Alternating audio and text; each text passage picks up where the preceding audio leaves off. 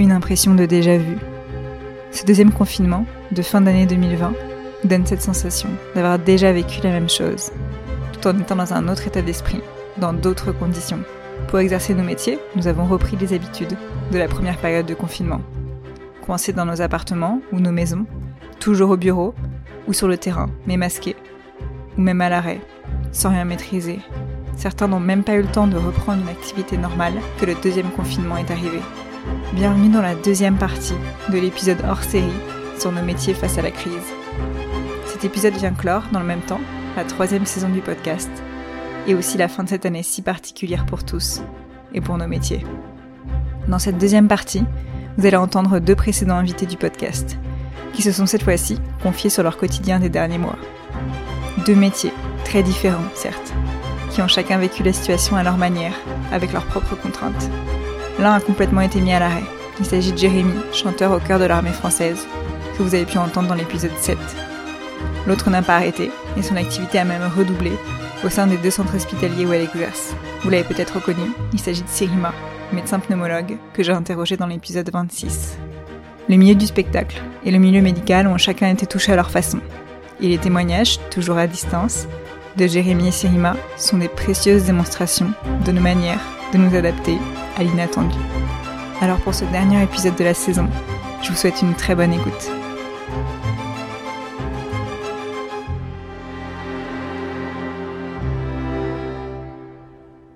Alors les différentes phases. Il y a eu le premier confinement, donc c'était du 17 mars au 11 mai. Donc à partir de ce moment-là, j'ai subi, comme tout le reste de la population, le fait d'être enfermé dans un appartement, avec tout ce que ça impliquait. Euh, L'activité du cœur de l'armée française a été réduite vraiment à néant euh, jusqu'à début mai, et on a été réactivé pour les cérémonies du 8 mai que nous avons fait de manière assez exceptionnelle euh, dans un format de quatre chanteurs, un quatuor. Moi, j'ai fait euh, le quatuor du 8 mai.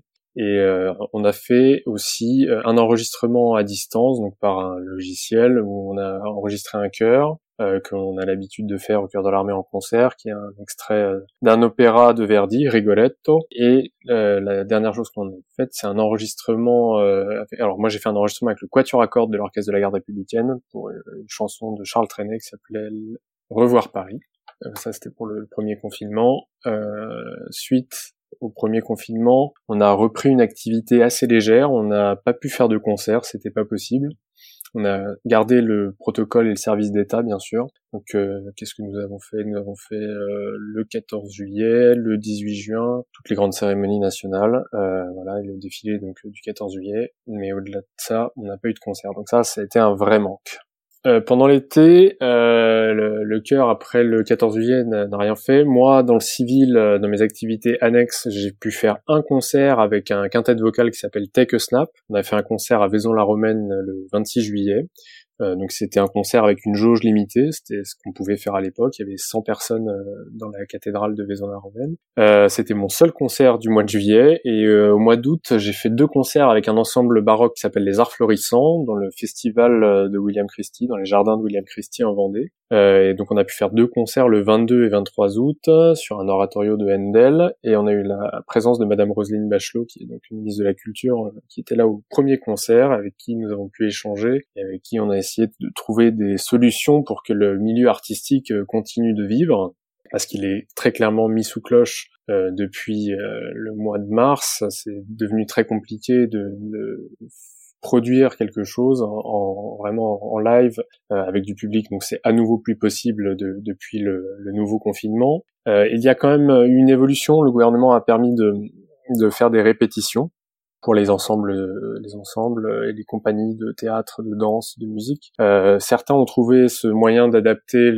d'aller à la finalité plutôt du spectacle en faisant une captation du spectacle quand c'est possible, mais ça demande des gros gros financements, ça demande euh, des moyens techniques qui coûtent très cher et pour un one shot, euh, ce qui est toujours compliqué financièrement. Donc il y a quand même assez peu de, de spectacles qui vont au bout euh, ces derniers temps, hélas. Euh, au cœur de l'armée française, on n'a plus l'autorisation euh, depuis le deuxième confinement de se retrouver tous ensemble. De toute façon, depuis le 7 septembre, nous ne pouvions plus à nouveau faire des concerts. Nous étions euh, gardés en astreinte pour le, le service d'État et le protocole. On pouvait quand même répéter. On était divisé en trois effectifs depuis le, 7 septembre, donc on n'était jamais plus de 15 ou 16 chanteurs euh, dans des grands studios de répétition. Avec euh, donc bien sûr, on devait aérer toutes les heures, gel hydroalcoolique, le masque et compagnie. Mais depuis le deuxième confinement, on n'a plus le droit de faire ça. Par contre, on a toujours le droit de réserver une une heure ou deux heures en studio au cœur de l'armée et de travailler sa voix.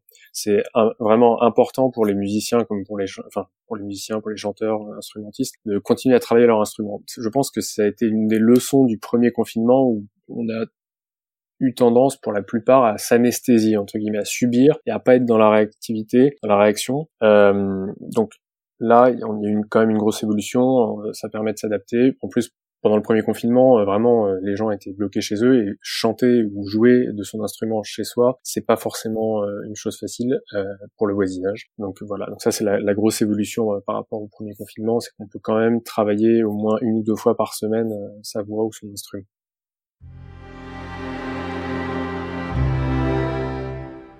Très honnêtement, au début, moi, je, en plus, je sortais d'une grosse production euh, à l'Opéra Comique. J'avais fait un, opéra qui s'appelle La Dame Blanche avec le chœur euh, de chambre les éléments, et euh, ça s'est arrêté genre 15 jours avant le, confinement. La dernière, en tout cas, était 15 jours avant le confinement. Et il y a vraiment eu un, un relâchement. À l'armée, on a fait aussi une cérémonie aux Invalides juste avant le confinement. Je crois, si je ne dis pas de bêtises, que c'était l'hommage à Jean Daniel aux Invalides. Puis il y a eu le confinement juste après. Et honnêtement, moi, je me suis sans objectif. J'ai eu du mal à garder la motivation euh, en plus, j'étais à ce moment-là dans une sous-location euh, parce que j'avais pas encore trouvé d'appartement, donc j'étais pas vraiment chez moi. J'étais pas dans des conditions où je me disais bon, je vais pouvoir chanter, euh, voilà, sans embêter personne. Et honnêtement, pour moi, les trois premières semaines ont eu un effet vraiment d'anesthésie, quoi, sur la volonté, sur sur le psyché, sur pourquoi travailler si on a zéro objectif.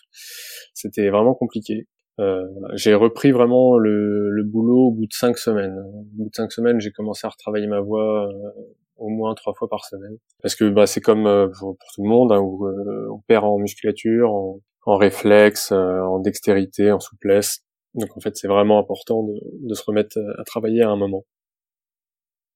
Vraiment, sur la fin du premier confinement, il y a eu vraiment un temps d'adaptation. Euh, il y a eu quelques tentatives isolées, mais vraiment une grosse partie du cœur, il y a eu cet enregistrement, je crois que c'était fin avril, début mai, de cet extrait d'opéra de Verdi. Euh, ça, c'était la, première chose. Ensuite, mon, vraiment mon premier contact physique, euh, on va dire, à mes distanciations sociales avec des collègues, c'est le quatuor pour les cérémonies du 8 mai. Euh, ça, c'était vraiment, enfin, de, de, de rechanter euh, ensemble et de sentir les vibrations de, de, sa, de sa voix et de ses collègues entrer en harmonie. Ça, c'était vraiment une, vraiment un bol d'oxygène euh, pour nous quatre. Euh, on, a, on, a, tous euh, eu la chance plus ou moins de, de refaire des choses, donc mais voilà. Et c'est marrant parce qu'on s'est redit la même chose. donc lundi, moi j'étais sur un effectif à Colombelle les deux églises pour les 50 ans de la mort du général de Gaulle, et, et on est dans le deuxième confinement. Et à nouveau, on a eu cette sensation, on se l'est tous dit en quatuor, on était deux quatuors à, partir là-bas, et on se l'est dit, on s'est dit mais vraiment ça fait du bien. Et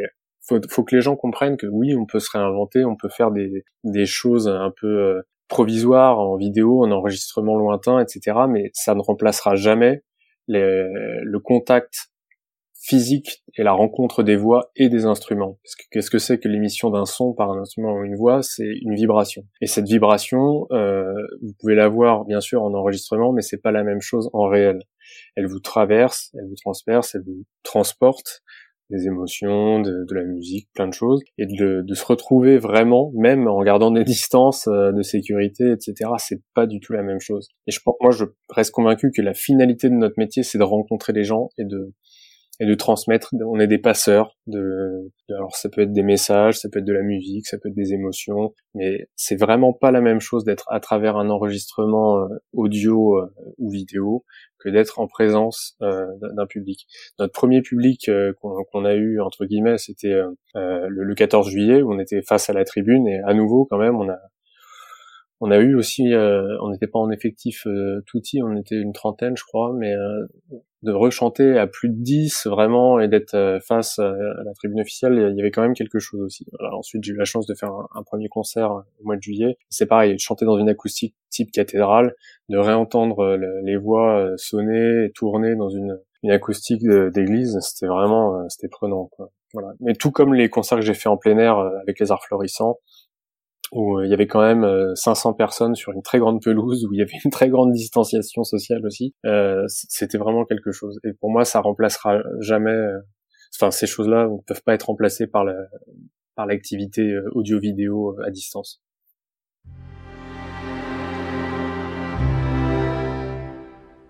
Alors les instrumentistes gardent le masque, euh, pas tout le temps, quand il y a la distanciation sociale possible, ils peuvent le retirer, mais il faut deux mètres minimum euh, entre chaque musicien, enfin un rayon de deux mètres en tout cas.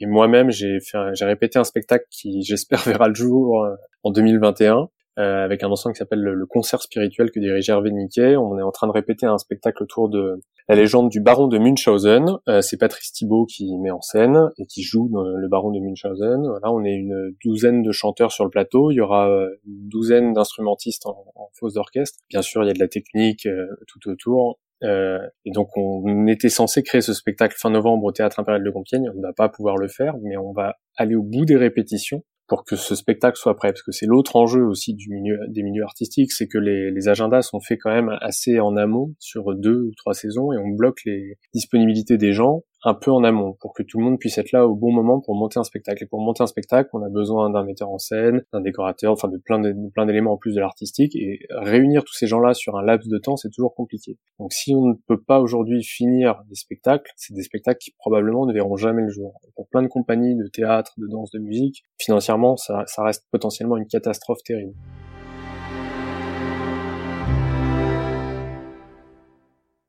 Si on reprend sur le, premier, la première partie, la première vague, comme on dit, euh, ça a été progressif. Il y a eu d'abord des, des, programmations, puis des adaptations un petit peu de, de notre activité, et finalement de la création d'unités spécifiques euh, dans différents services, qui, donc l'ouverture de lits spécifiques, et, et, des médecins qui ont dû changer leur activité pour aller s'occuper de, de, ces lits dans différentes unités. et ça se passe un petit peu de la même façon dans les deux hôpitaux où je travaille euh, que ce soit un CHU ou un CH, donc un centre hospitalier universitaire ou un centre hospitalier euh, périphérique, dans les deux unités des, des décisions internes qui ont fait euh, l'ouverture de lits supplémentaires. D'abord, on essaye de déprogrammer ce qui peut l'être. Euh, c'est progressif. Hein. Si on déprogramme euh, tout d'un coup, comme ça a été le cas sur le, mois de mars-avril, euh, on déprogramme tout, ok, mais finalement, on a quand même beaucoup de patients qui prennent prennent du retard dans leur prise en charge et leur pathologie chronique, et puis c'est pas tenable sur sur trois mois, quatre mois, six mois. Donc, on déprogramme progressivement. là, actuellement, on a on nous a demandé en fait de limiter nos consultations présentielles pour pour pour qu'il y ait le moins de, personnes en attente dans la salle d'attente en même temps. Donc on garde des consultations, surtout quand on fait comme moi de la cancérologie, il est hors de question de laisser les patients euh, chez eux et de faire que de la téléconsultation, mais on essaie de limiter au maximum le nombre de patients qui sont euh, qui sont présents euh, en même temps dans la salle d'attente du, des services de, de pneumologie de consultation. Et puis les, examens qui peuvent être déprogrammés, donc des épreuves de souffle, des, des, bilans un petit peu de maladies chroniques qui peuvent être un peu décalés, on les décolle, on les, pardon, on les décale quand même euh, un petit peu. On nous a demandé euh, là sur la dernière réunion d'essayer de, de, se limiter à 8, 8 patients euh, par plage de consultation et sachant qu'il y a plusieurs médecins qui consultent en même temps, c'est en fait c'est surtout pour maintenir les distances de sécurité entre les patients en consultation. Après, euh, moi, par exemple, je vois parfois des, patients en consultation à qui je dis, bah, plutôt que de vous revoir euh, en consultation, je vous rappellerai pour vous donner les résultats et vous, vous donner la suite euh, de prise en charge. alors, les, dépistages de Covid, pour les consultations, non. Pour les consultations, en fait, on demande aux patients de répondre à un, questionnaire chez eux avant la consultation où on leur demande de, de cocher des cases. Est-ce que je tousse? Oui, non. J'ai eu de la fièvre dans les dernières 24 heures? Oui, non toute une série de questions pour que, en, gros, eux aient une idée de s'ils sont à risque d'avoir euh, d'avoir des symptômes de Covid ou non. Alors avec euh, évidemment un biais, c'est-à-dire que nos patients qui viennent en consultation de pneumologie ou euh, en hospitalisation en pneumologie, très souvent à la, à, la, question est-ce que vous toussez ou est-ce que vous êtes essoufflé, la réponse est oui. parce que c'est l'essence de, de leurs problèmes respiratoires. Mais voilà, on essaie de d'éviter que les gens qui ont des symptômes de Covid ne viennent en consultation ou en hospitalisation programmée. et puis les dépistages, en fait, on demande aux gens de faire un dépistage par par un écouvillon, comme comme font les gens euh, du grand public on leur demande de se dépister dans un laboratoire s'ils ont besoin de venir faire des examens un peu plus invasifs du type euh, fibroscopie bronchique. Donc c'est un examen où on va aller, euh, pardon, c'est un examen qui va faire tousser les gens et donc qui est plus à risque de, disséminer le virus si jamais ils sont contaminés. Donc ceux-là, on les fait se dépister avant de venir chez nous. Et puis euh, les gens qui vont être hospitalisés aussi, dont on sait qu'ils vont arriver dans le service d'un autre hôpital ou de chez eux, on fait euh, un dépistage soit quand ils arrivent chez nous, soit avant qu'ils viennent chez nous. C'est toujours nous qui, jugeons de, si on maintient ou pas une, consultation et des examens. On nous demande d'être euh, d'être raisonné et raisonnable sur ce qu'on sur ce qu'on programme. Donc si par exemple, un médecin de, ville me demande de, voir un de ses patients euh, pour un bilan d'asthme, par exemple. Euh, je peux conseiller par téléphone. Euh, S'il y a besoin que le patient soit hospitalisé, bien sûr, il va aller aux urgences, il va être hospitalisé. Hein, c'est pas c'est pas la question. Mais euh, si on peut conseiller par téléphone, on conseille par téléphone. Et si si le patient, bien sûr, a une pathologie qui nécessite d'être vu en hospitalisation ou en consultation, il est hors de question de, de négliger la santé des gens et moi, je vais parler de ce que je connais plus spécifiquement euh, sur les pathologies cancéreuses. Quand on nous adresse un patient qui a euh, une anomalie sur le scanner, euh, on va faire le bilan du cancer très rapidement, comme comme habituellement en fait, dans les délais dans les délais normaux. Et c'est vraiment hors de question pour nous de prendre du retard diagnostique sur des maladies graves. Donc on fait on fait un peu comme d'habitude dans ces cas-là. Et les, patients qui sont déjà en cours de traitement, qui reçoivent une chimiothérapie, une immunothérapie, ou euh, n'importe quel traitement anticancéreux, même euh, la chirurgie, euh, c'est fait en fait, c'est pas déprogrammé tout ça. C'est important que les gens se soignent sur des maladies graves.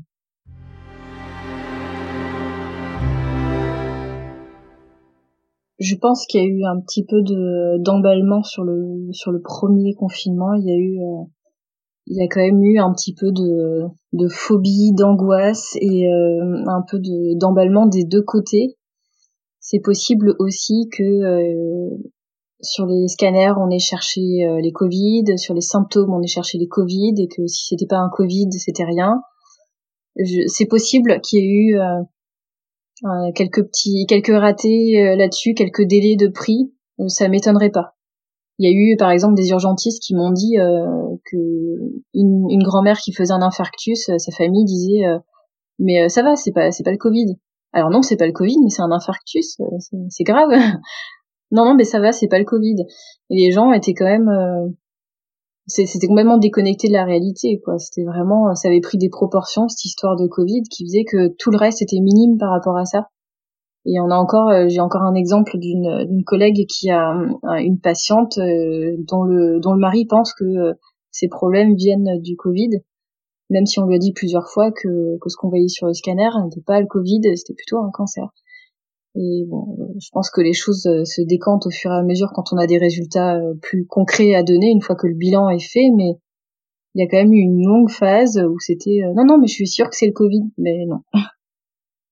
Alors nous, dans le, dans le, service de pneumologie où je travaille, euh, surtout euh, au CHU, parce que je travaille un peu plus souvent au CHU que dans le centre euh, hospitalier en périphérie, j'ai, il y a une réorganisation qui est en cours. En fait, c'est des, des, des, décisions qui sont d'une semaine sur l'autre. Donc des lits s'ouvrent progressivement, des lits de spécifiques pour les patients qui ont le Covid dans les unités de médecine traditionnelles, donc en pneumologie, dans d'autres services, maladies infectieuses, des médecines un peu habituel, il y a des lits, euh, et puis il y a une unité spécifique qui ouvre dans, dans un service de chirurgie qui va donc euh, fermer euh, la chirurgie, qui va déprogrammer ses actes et qui, qui donne ses lits pour les malades du Covid, en plus des, des lits de réanimation. Et donc les lits du, du Covid, faut que des médecins s'en occupent, et donc il y a certains médecins de certains de mes collègues qui se qui se mettent sur le planning à tour de rôle pour aller assurer le, le, suivi des patients dans ces lits-là mais normalement c'est c'est pas une augmentation du, volume horaire. Après, euh, honnêtement, je j'ai pas le détail puisque les choses évoluent euh, d'une semaine à l'autre.